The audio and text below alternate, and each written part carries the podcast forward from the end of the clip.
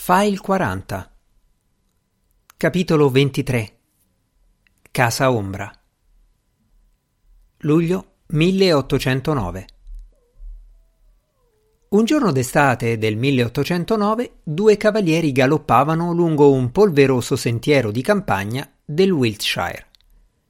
Il cielo era di un azzurro profondo, brillante, e sotto di esso l'Inghilterra si stendeva disegnata in un gioco di ombre scure nel riverbero della luce violenta.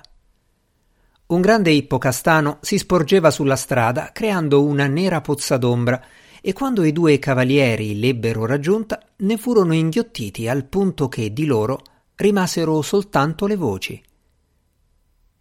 E fra quanto pensate di pubblicare qualcosa? disse una di esse. Perché dovete farlo, sapete. Ho considerato a lungo la questione e credo che pubblicare sia il primo dovere di un mago moderno. Non sono sorpreso che Norrell non lo faccia. Probabilmente lo farà col tempo, disse l'altra.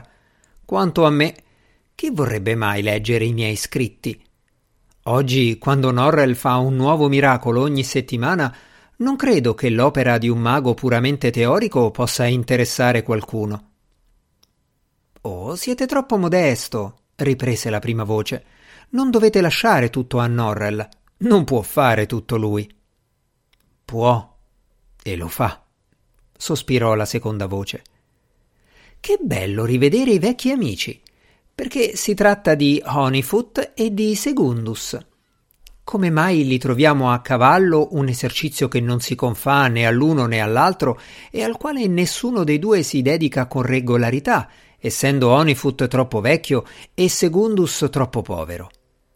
E in una giornata così, tanto calda che il signor Honeyfoot tra poco comincerà a sudare, poi a sentire prurito e infine si ritroverà con il corpo cosparso di bollicine rosse e con una luce tanto abbagliante da assicurare un mal di testa a Segundus. E perché nel Wiltshire? Era accaduto che nelle sue ricerche a proposito della piccola statua di pietra e della ragazza con i tralci d'edera fra i capelli, Honeyfoot aveva scoperto qualcosa. Riteneva di aver identificato l'assassino in un uomo di Avebury e così era andato nel Wiltshire per esaminare qualche vecchio documento nella chiesa parrocchiale di quella località. Perché, aveva spiegato a Segundus, se scopro la sua identità, forse scoprirò anche quella della ragazza e l'impulso segreto che ha spinto l'uomo a ucciderla. Segundus aveva accompagnato l'amico e aveva esaminato tutti i documenti, aiutandolo a districarsi nel latino dell'epoca. Ma sebbene amasse le carte antiche nessuno le amava più di lui, e fosse molto fiducioso sulla possibilità di arrivare a qualcosa, dentro di sé dubitava che poche parole latine vecchie di cinque secoli potessero spiegare la vita di un uomo.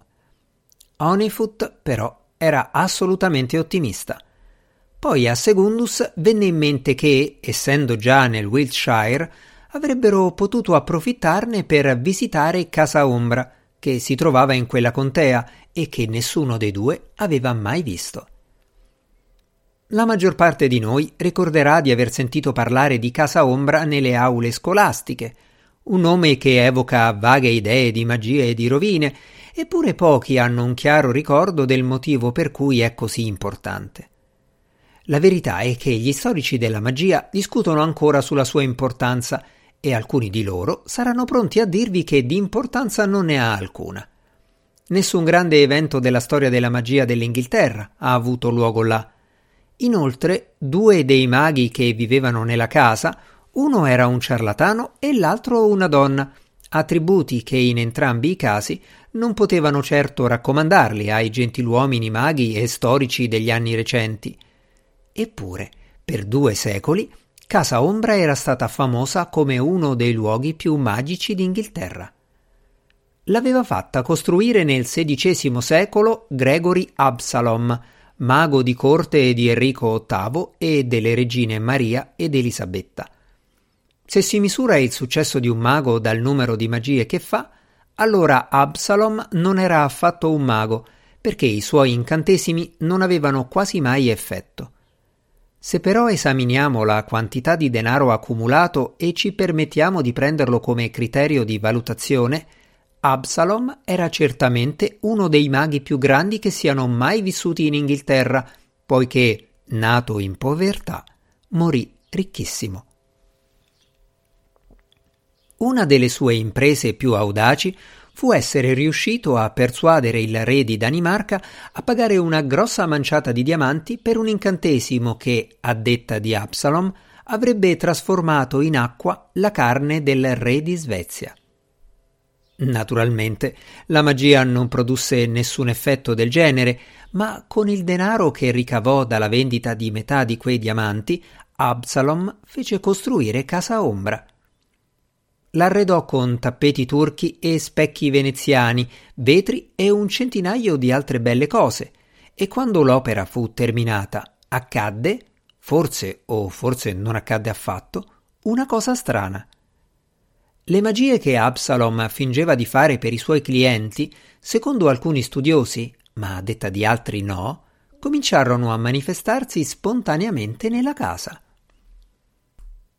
Una notte di luna del 1610, due fantesche, guardando fuori dalla finestra di uno dei piani superiori, videro venti o trenta belle dame e avvenenti gentiluomini ballare in cerchio sul prato.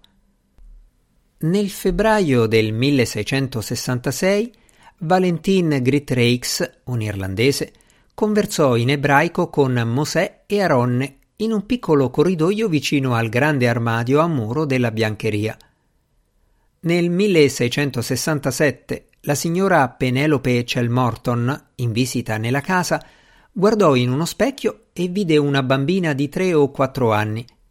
Mentre osservava, la bambina cresceva in statura e in età finché la signora Chelmorton riconobbe se stessa.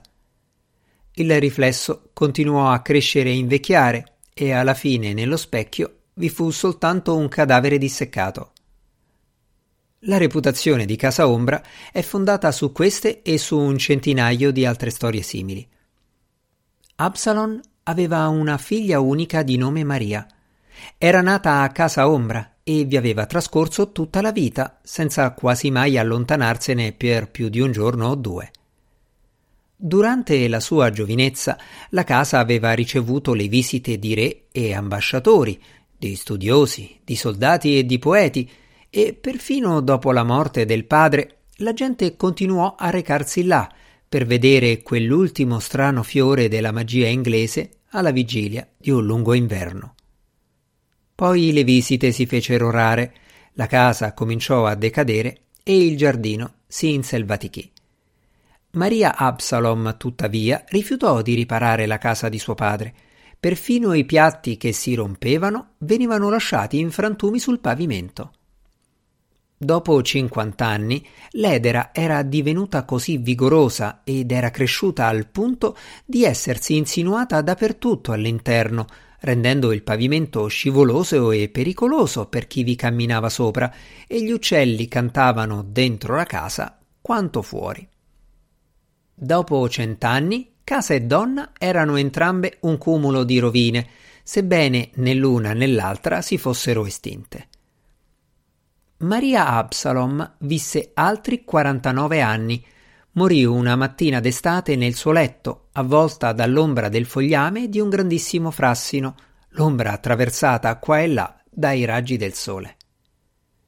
Mentre Honeyfoot e Secundus si affrettavano verso casa ombra nel caldo pomeriggio, si sentivano un pochino in apprensione all'idea che il signor Norrell potesse venire a sapere ciò che stavano facendo.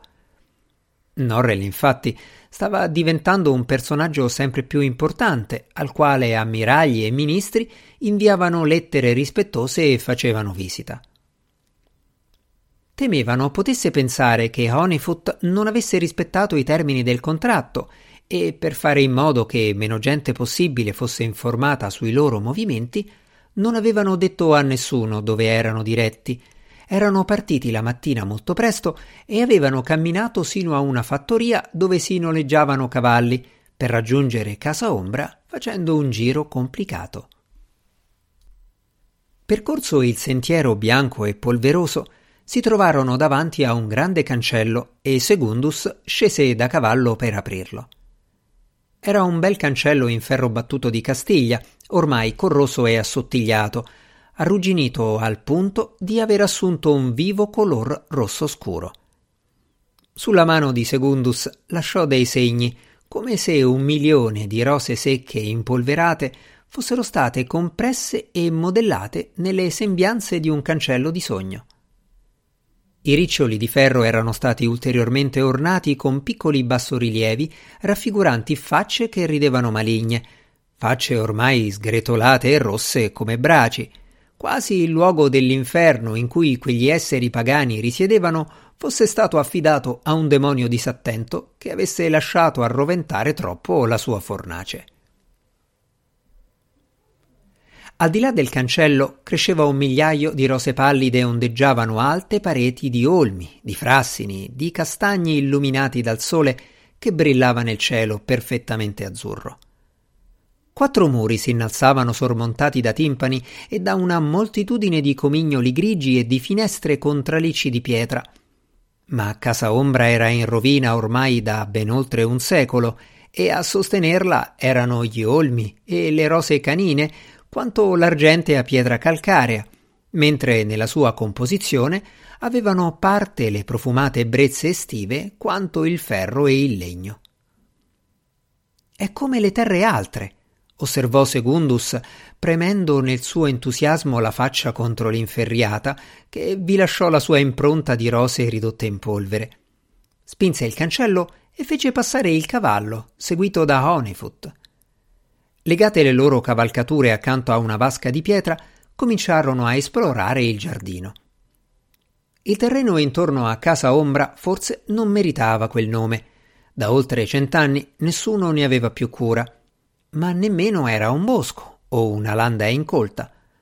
Non esiste una parola per indicare il giardino di un mago morto da duecento anni era più lussureggiante e disordinato di qualsiasi altro i due avessero mai visto. Onifoot fu entusiasta di tutto. Lanciò grida di giubilo in un viale di olmi dove gli alberi erano, per così dire, immersi fino alla vita in un mare di digitale di un rosa vivissimo. Si fece domande ad alta voce a proposito di una scultura rappresentante una volpe che reggeva in bocca un bambino in fasce. Parlò in tono allegro dell'atmosfera magica che alleggiava in modo così straordinario sul luogo e dichiarò che perfino Norrell avrebbe avuto qualcosa da imparare lì. Ma il signor Onifoot non era realmente sensibile alle atmosfere. Segundus, d'altro canto, cominciò a sentirsi a disagio. Gli pareva che il giardino di Absalom stesse esercitando su di lui una strana influenza. Parecchie volte mentre vi si aggirava con Onefut, fu sul punto di rivolgere la parola a qualcuno che credeva di aver visto o di riconoscere un posto dove era già stato. Ma ogni volta, proprio quando stava per ricordare, si rendeva conto che quella che aveva scambiato per la figura di un amico era soltanto un'ombra su un cespuglio di rose, la testa dell'uomo solo un ciuffo di rose pallide, e la mano di un altro, mentre il luogo che a Segundus era parso familiare, come una scena della sua infanzia, si rivelava il congiungimento casuale di un cespuglio di fiori gialli con i rami fruscianti di un olmo e con l'angolo netto e illuminato dal sole della casa. Inoltre non riusciva a ricordare il nome dell'amico né quale fosse il luogo. La cosa cominciò a disturbarlo, tanto che, dopo mezz'ora, propose al signor Onifoot di fare una sosta. Mio caro amico, esclamò Onifoot, che vi succede? Vi sentite male? Siete pallidissimo e state tremando. Perché non avete parlato prima? Segundus si passò la mano sulla fronte e disse in modo confuso di avere l'impressione che stesse per avvenire una magia, un'impressione nettissima. Magia! esclamò Onifoot. Ma quale magia può essere? Si guardò intorno con un certo nervosismo, temendo che Norrell potesse sbucare all'improvviso da dietro un albero. A parer mio, forse è tutta colpa dell'afa. Anch'io mi sento accaldato. Ma saremmo due zucconi a rimanere in questo stato dal momento che abbiamo a portata di mano la possibilità di rinfrescarci comodamente. Stare seduti all'ombra di alberi grandi come questi accanto al dolce mormorio di un ruscello è in genere ritenuto il miglior ristoro del mondo. Venite, signor Segundus, mettiamoci a sedere. Sedettero sulla sponda erbosa di un torrentello scuro L'aria tiepida e carezzevole e il profumo delle rose calmarono Secundus, che chiuse gli occhi. Li riaprì. Li chiuse di nuovo. Li riaprì lentamente, le palpebre pesanti. Cominciò a sognare quasi da subito.